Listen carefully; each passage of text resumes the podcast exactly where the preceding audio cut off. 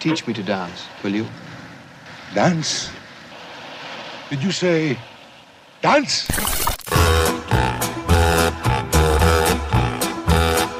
Jedu takhle tábořit Škodou sto na Oravu. Greece? No. Is it the French Riviera? No.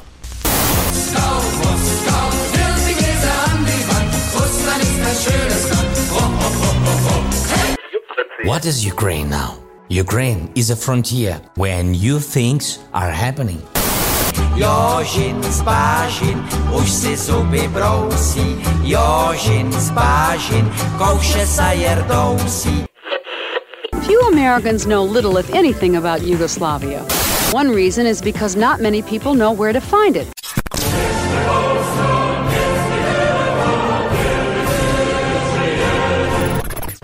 Is it Turkey? Switzerland? Rome?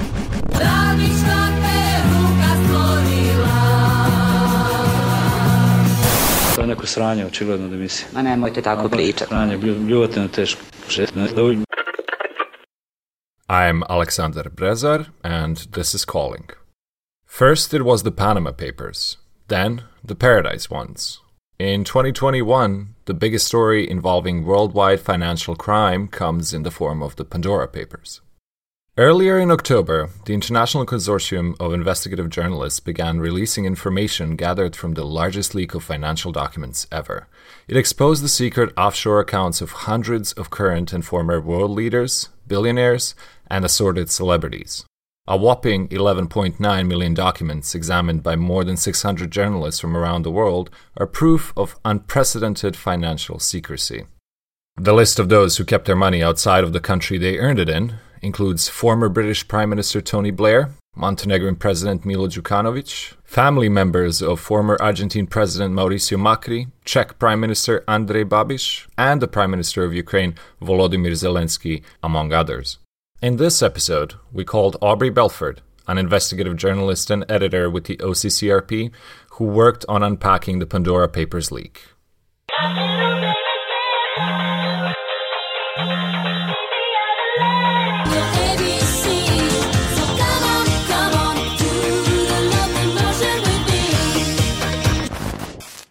And now we're calling on Aubrey Belford from OCCRP, who happens to be in Sydney, of all places. The podcast being about everything that is east of something. Welcome to the show, Aubrey, and tell Hi. us about what is Sydney east of? everything. Pretty much. That's not very helpful. yeah, no, we've got New Zealand and then um, some Pacific Island countries, and then we've got the international date line, and then it all just resets from there as far as I'm concerned. So you are almost as far east as you can possibly be. Pretty fitting, I'd say. Yeah, I mean, I hear if you keep going, you just Mm. end up back where you started. But You hit a wall. yeah, it's it's a, it's a bit of it's a debatable topic. You fall off the edge of the earth. me, yeah. Yeah. You're here for a reason, and uh, the reason is the Pandora Papers. You've worked together with the rest of the team on on, on this latest uh, big leak. So first things first, what's the difference between the Pandora Papers and the Panama Papers, and why weren't the super rich deterred after the Panama Papers and the Paradise Papers? Will we one day have the Parakeet Papers? I mean, we're going to eventually run out of words starting with the letter P. So, I mean, basically, the, the difference is the Panama Papers was a leak back in 2016 from Panamanian law firm Mossack Fonseca. Um, And it was a very, very large leak and exposed, you know, a lot of the offshore practices of, you know, a whole bunch cast of characters from across the world. Um, And it was it was a very big big scandal, and it had consequences you know, all over the world. You had a government falling in Iceland. I mean, Mossack Fonseca themselves got into a lot of trouble, but it was just one uh, service provider, what we like to call these offshore service providers. So they're accountants and and lawyers. You know, these companies that basically their expertise is putting together complex structures of companies and, and trusts and you know various vehicles around the world in places where you know there is where it's easy to set up companies and where there's uh, secrecy and where there's Mhm. low or, or no taxes so the pandora papers is the third uh, in this series of, of big projects from leaks put together by the international consortium of investigative journalists so the Mhm. first was the panama papers Then it was the Paradise Papers, which was um, from two of these service providers. And now the Pandora Papers is uh, from 14 of these service providers. So we're talking about companies based out of, um, you know, got a law firm out of Panama. There's another firm called Asiaciti, which is run by an Australian guy based out of Singapore, but they're in offices in places like Samoa and the Cook Islands. Right. You know, you've got in, in there are other firms. You've got a Cyprus uh, law firm. You've got another company with operations in the BVI, sorry, the British Virgin Islands. So, I mean, it's a real um, kind of spread uh, of, of these service providers. So, a lot of exotic, exciting locations, one could say. Just for the sake of our listeners, like, why are these places so interesting? So, I mean, the reason why these places are interesting is because you know, you can, well, I mean, these places, they don't really exist. You know, it's not like these companies have offices in these places. Mm-hmm. You know, when you set up a shell company somewhere, it's just, you know, it's it's just something on a, on a piece of paper. You know, if you look at the buildings that house thousands of companies, they'll be very unremarkable buildings in, in towns where you can have, you know, chickens running around on the street in front. The idea of it is just that you're able to hide ownership through um, layers of different shell companies and put them in places where you have this kind of golden combination of secrecy, of low or no taxes, and also of um, a law, uh, legal systems where property rights are protected. Mm-hmm. You know, so you're able to go in there and and defend your property if need be, but you can keep your ownership in it hidden behind however many layers of secrecy um, that you want and that you can afford to get someone to set up for you. Right. Just in theory, let's say you and I had, I don't know, couple of million euros, for for example. First of all, like, why would we want to do this? Okay, so say, I mean, you're in Belgrade, right? So let's sure just assume that um, you managed to get a whole bunch of money through a criminal or corrupt scheme. You know, um, okay. Your best way of hiding that is moving it out of the country. There's only so much money you can stuff under your mattress. So the best way to do that is is move it out of the country, but you need to do it in a way that people don't find out, mm-hmm. and that if someone comes after you for it, they, they can't find it. So that's why you you you do this. So you know you you um, there are a lot of accountants and lawyers based everywhere, including in the countries where this money flows out from, including, you know, right. Eastern Europe, Central Asia, the Caucasus, I mean, everywhere on the globe. Uh, and you have local uh, experts there that will do it, and then you'll have these big firms that will, you know, help kind of put together the structure needed to, to hide, uh, you know, your ill-gotten money that's not the only thing this system exists for, and it's not actually the primary thing this system exists for. You know, offshore is really about, I mean, if you take those three things, which is low or no taxes, secrecy, and um, legal uh, certainty, those are the things that corporations want. And if you look at any major global corporation, they structure their affairs in a very similar ways. Mm-hmm. You know, Google or Apple or Nike or whoever, you know, they will have structures that involve companies in the Netherlands and Ireland and you know, other places with um, uh, minimal taxes. You know, they'll mm-hmm. have arrangements where the intellectual property will be owned by some shell, you know, in another jurisdiction, you know, and so that the actual kind of what you think of as being the, the head office or the, the, the main part of the operation is really on paper, not very much. Mm-hmm. You know, so you have all these sort of arrangements. Um, but these are also good arrangements if you're if you're a crook or, or a kleptocrat. Right. You know, it's it's it all works that way. And and the reason why it's such a hard system to get rid of is that, you know, I mean, okay, so organized crime and kleptocrats and dictators unfortunately have a lot of influence in the world. But the real reason why this system is able to you know stay in, in place is also because you know big corporate interests also benefit from having mm-hmm. secrecy jurisdictions and things like that. The other thing is that you know offshore isn't just these uh, tropical islands, you know, in the um, you know, in the Caribbean or Mhm, mhm. whatever. It's not just Cyprus, but it's also, you know, big cities. Um, there's Dubai and Singapore, and also London and New York, and also Delaware and Nevada and South Dakota. Mm, Uh, you know, there's it's an entire patchwork of these things, and some of these jurisdictions kind of are associated in the public consciousness with, you know, drug traffickers and criminals and kleptocrats, and you know that they do like these places, but it is it's much broader than that. Right, I understand. So there's a little to no chance that in case I'm just a good old honest citizen who happen to have come across a, a, a lot of money, you know, I, I would be using one of these. I mean, there are there is an argument that in some places, you know, even if you're an honest businessman, that you would need to use them.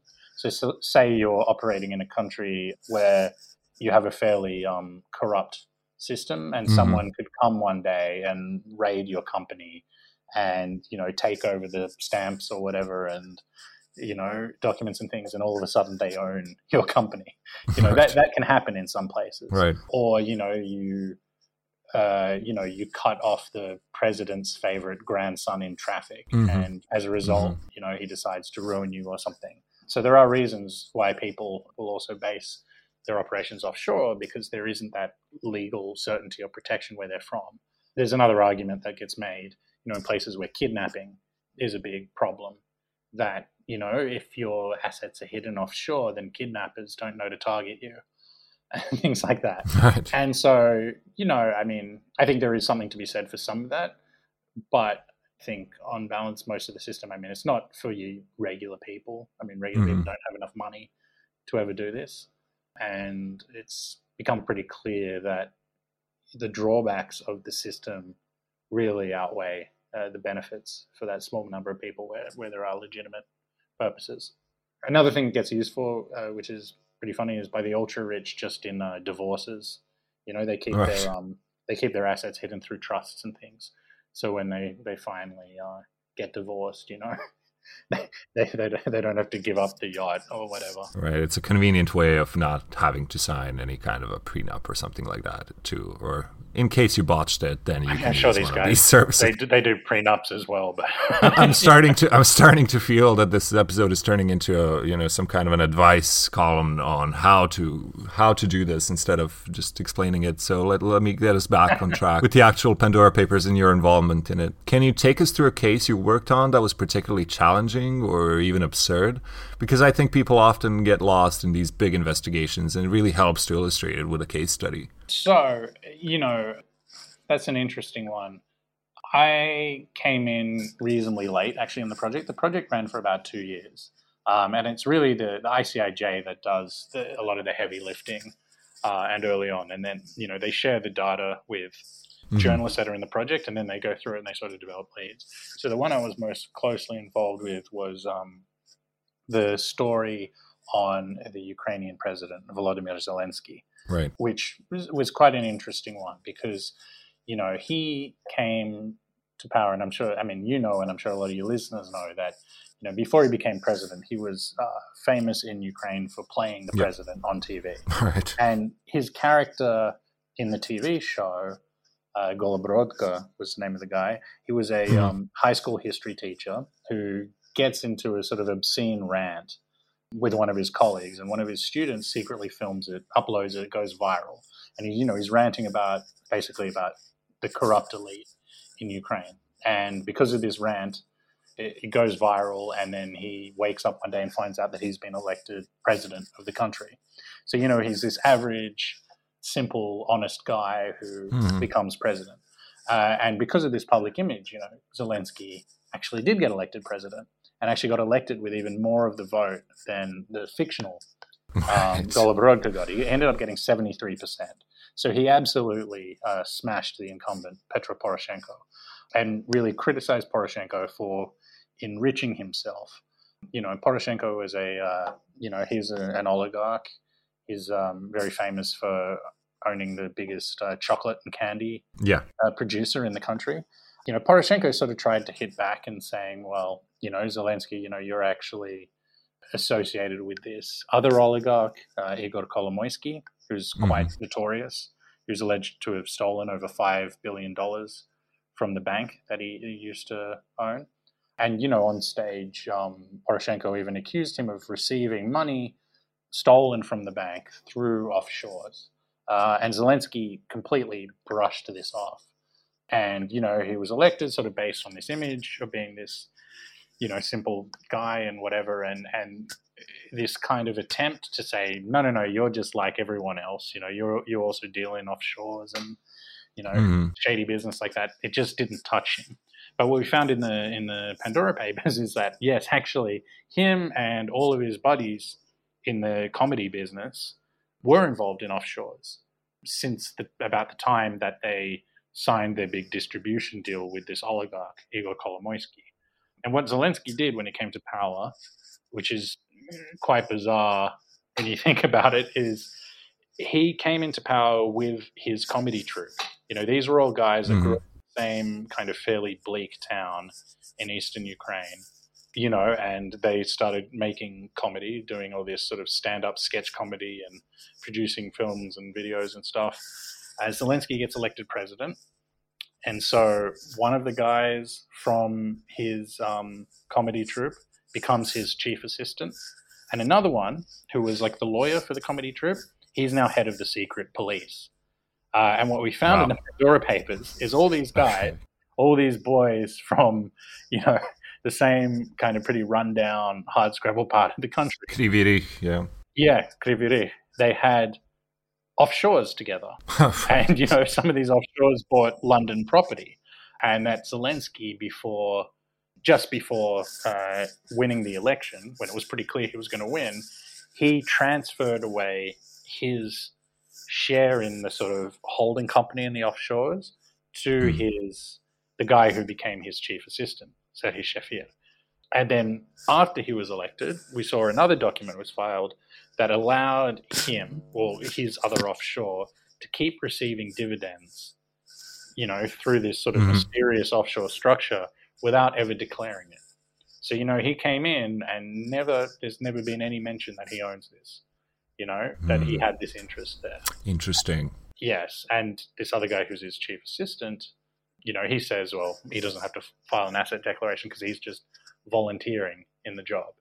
So they've all kept it very hidden. Um, wow. And so you know, it's been it's been a pretty big revelation uh, in Ukraine. I mean, interesting to see what happens next. Mm. What are the reactions? What have been the reactions now that you mentioned them? Uh, there's been some pretty. I mean, to the project overall in in Ukraine, uh, Zelensky I mean, as of now, he's stayed quiet about this. We could never get any comment out of him mm-hmm. or his his circle. So, I mean, it's generated a lot of public interest. The the video that our partners put together there has had like more than one and a half million views. In other countries, I mean, we've just had uh, Andrej Babiš in uh, Czechia. He just lost power, um, and polling has come out that showed that the Pandora Papers caused um, eight percent of his voters to, to stop voting for him. Mm, wow, that's a significant number. Yeah, I mean it's surprising actually yeah. that it was such a big effect, but you know he lost power uh, because of it. You're probably more across a lot of the other stuff than me that's been happening since. You know, there's been there's been reactions all over the place. There is a move in the United States now to bring in uh, I mean, it was actually happening before, but it's been given extra impetus from the Pandora Papers. Mm. It is uh, called the Enablers Act, I believe, which is uh, basically bringing in uh, disclosure requirements for all of the different industries in the United States, like real estate agents, uh, accountants, lawyers, things like that, to actually ask the question, you know, who's behind this? Where does the money come from? Right.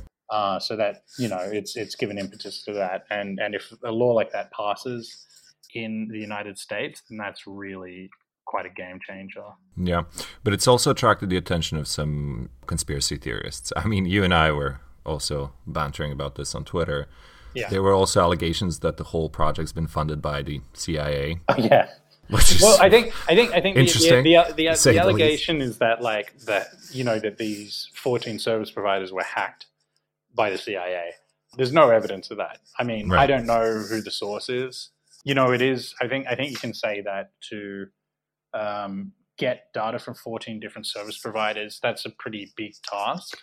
And so I don't think anyone should rule out a state actor being behind it, but like no one, no one actually, I mean, no one, no one knows. I have no idea who the source is, but I can tell you that the data was shared like in its entirety by ICIJ with all the partners. So there, was, there was no effort to go through and like screen people out. It's kind of actually a, a reasonable assumption to make that if you have this big leak of you know showing tax avoidance and you know other sort of offshore chicanery, mm-hmm. that you would see a lot of Americans in there, and yet in this data set you don't see you know U.S. politicians and things like that.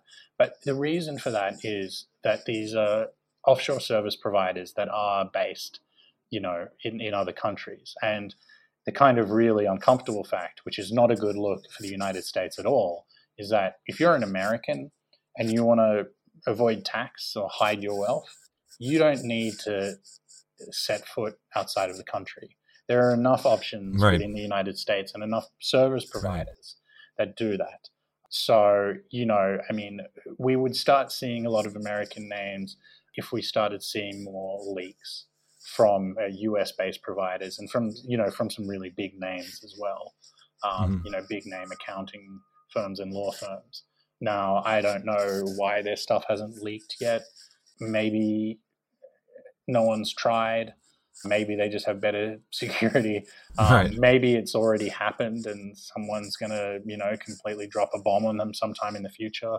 Mm. But um, that's that's just the way it works. I mean, you know, the fact that you don't see Americans is actually just because America is one of the worst and dirtiest uh, secrecy jurisdictions on earth right. which was a revelation of the Pandora Papers. You know, we found that there was a Mhm. lot of people setting up trusts in, in South Dakota, um, which Of all places. yeah, of all places. But actually, I mean, South Dakota, you can get away with things in, in South Dakota that you can basically nowhere else in the world. Um, you know, you can set up a trust in South Dakota that is entirely secret, that pays zero tax, Hmm. and that lasts for eternity. So, you know, the, the deal with trusts is that, you know, typically a trust uh, can only last like 80 or 100 years, with the idea being that, you know, if you let a family just pour money tax free somewhere in perpetuity, then you would end up with just like a couple of people with basically all the world's wealth. I mean, imagine imagine putting something in at six percent compound interest for five hundred years. Mm. You know, it'd be monstrous. So basically, ever since um, kind of the end of the medieval, you know, feudal system in. Europe, uh, trusts have been limited. But now in the United States, you have places saying, no, actually, you can just do this forever, never pay any tax, and no one ever, ever has to know that this trust even exists. So that that's what what's happening. So we found a little bit of that. I mean, quite a lot of that in the Pandora Papers. But I think if you'd really wanted to crack this sort of issue in the United States, then you would actually need to have information leaking out from US based Right.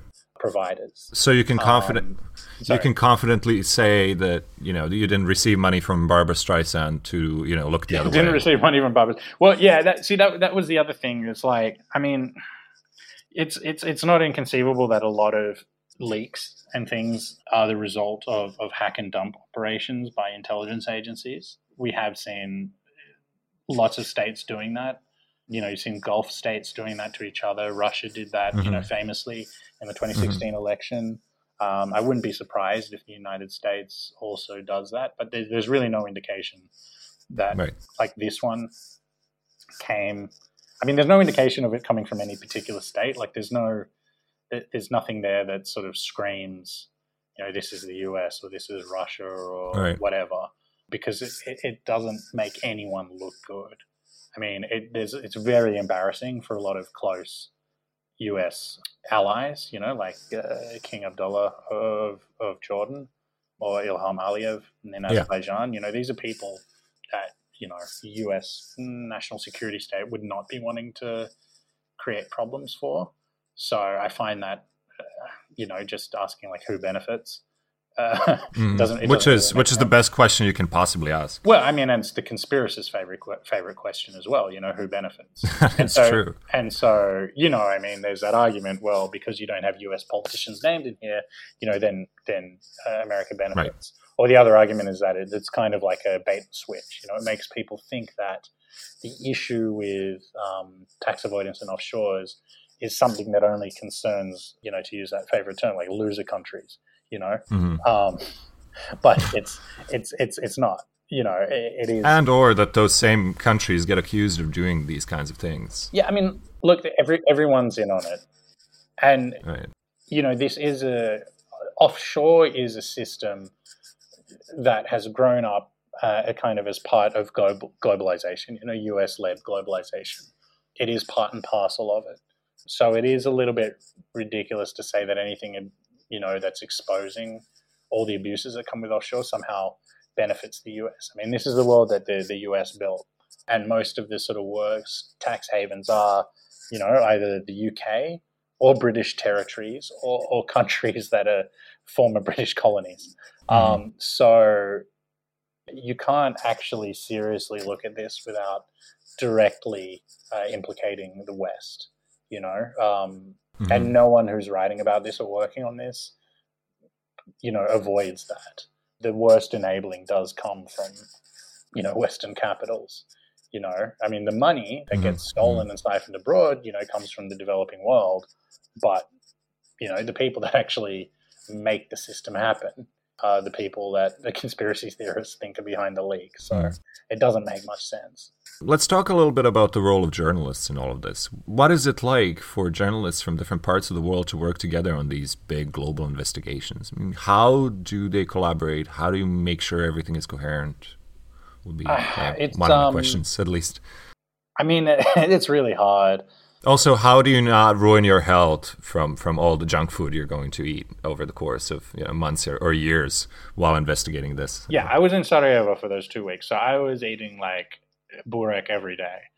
Um, Oh, so you know, I mean, I don't know. I guess I, I guess that's just the average Bosnian diet, but you know, it, it didn't that. make me feel Touche.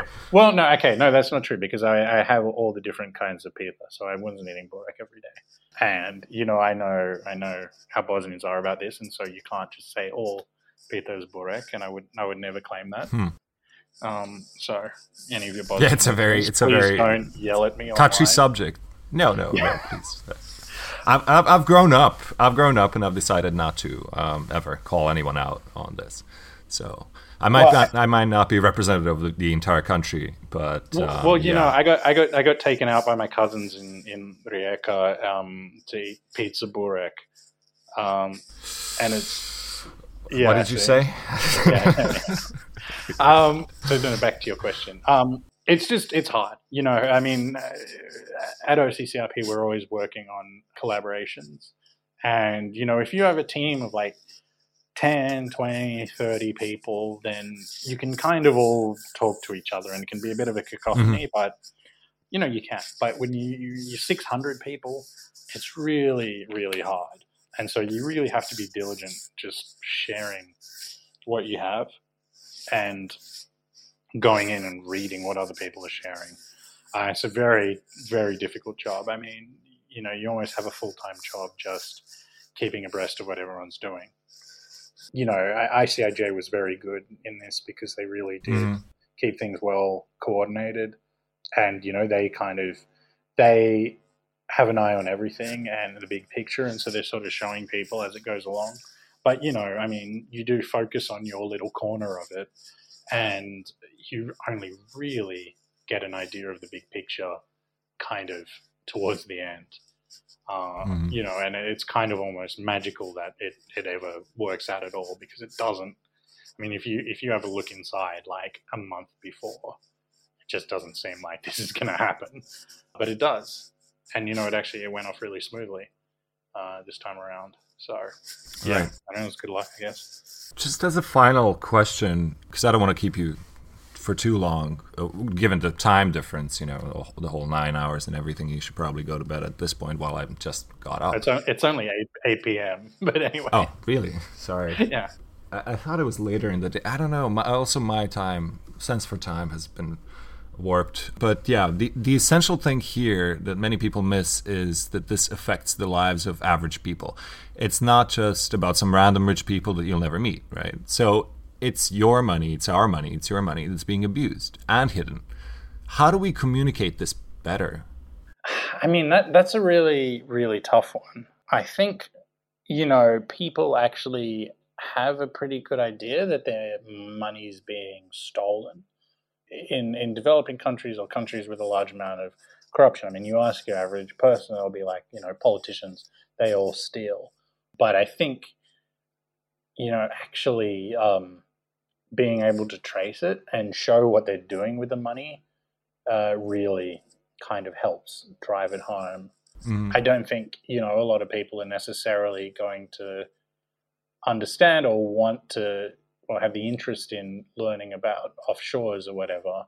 So then it really comes down to just that that visceral connection to you know showing them what's gone missing. Mm-hmm. I mean, because the scale of it is is really huge. I mean, you know, the, the, estimate is just in, in, in sub-Saharan Africa, you know, 200 billion goes offshore uh, every year. You know, gets stolen, goes offshore.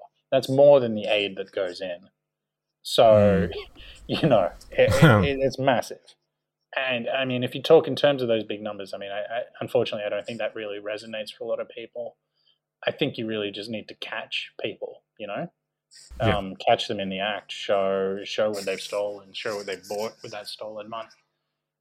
And so I don't know. I mean, I think we're just going to keep doing this.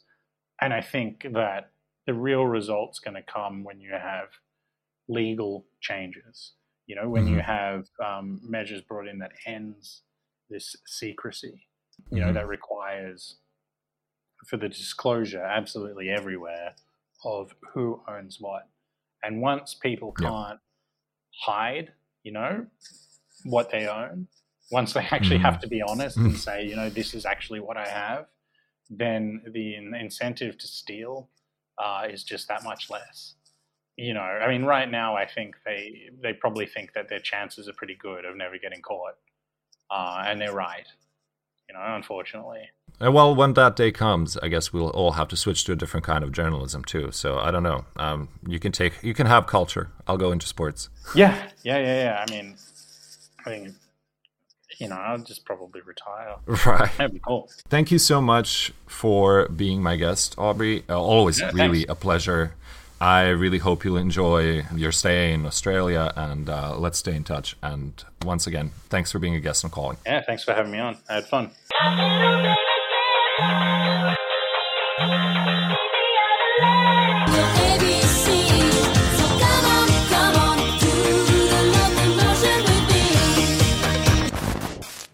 někdy offshoreovou firmu v Karibiku. Třeba když vám řekne, jaký finance, rok 2009, 15 milionů euro, říká vám to něco? Já čekám, až mi pan premiér odpoví.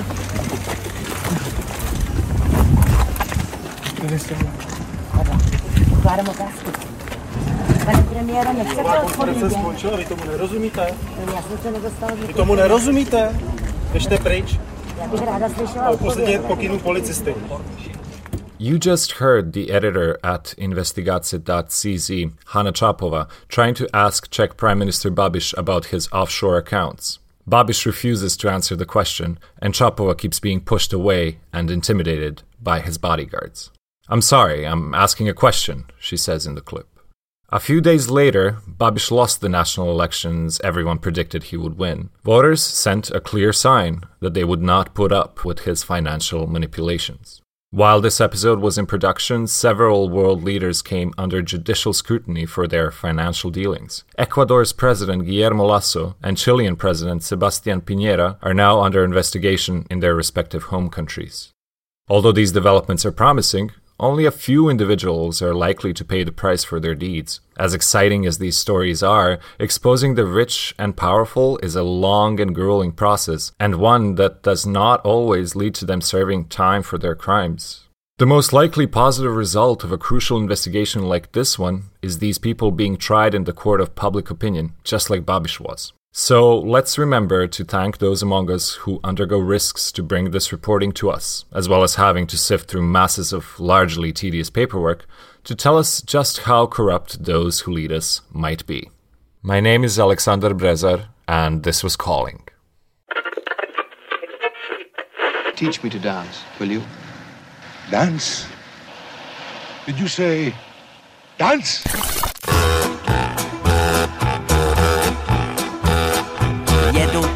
Takhle tábořit Škodou sto na Oravu Greece? No.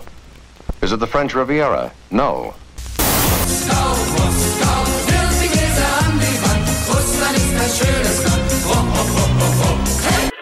What is Ukraine now? Ukraine is a frontier where new things are happening.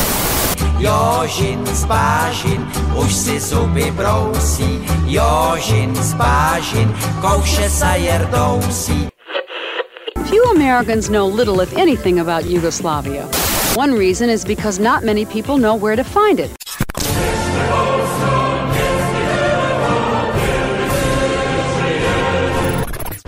Is it Turkey? Switzerland? Rome?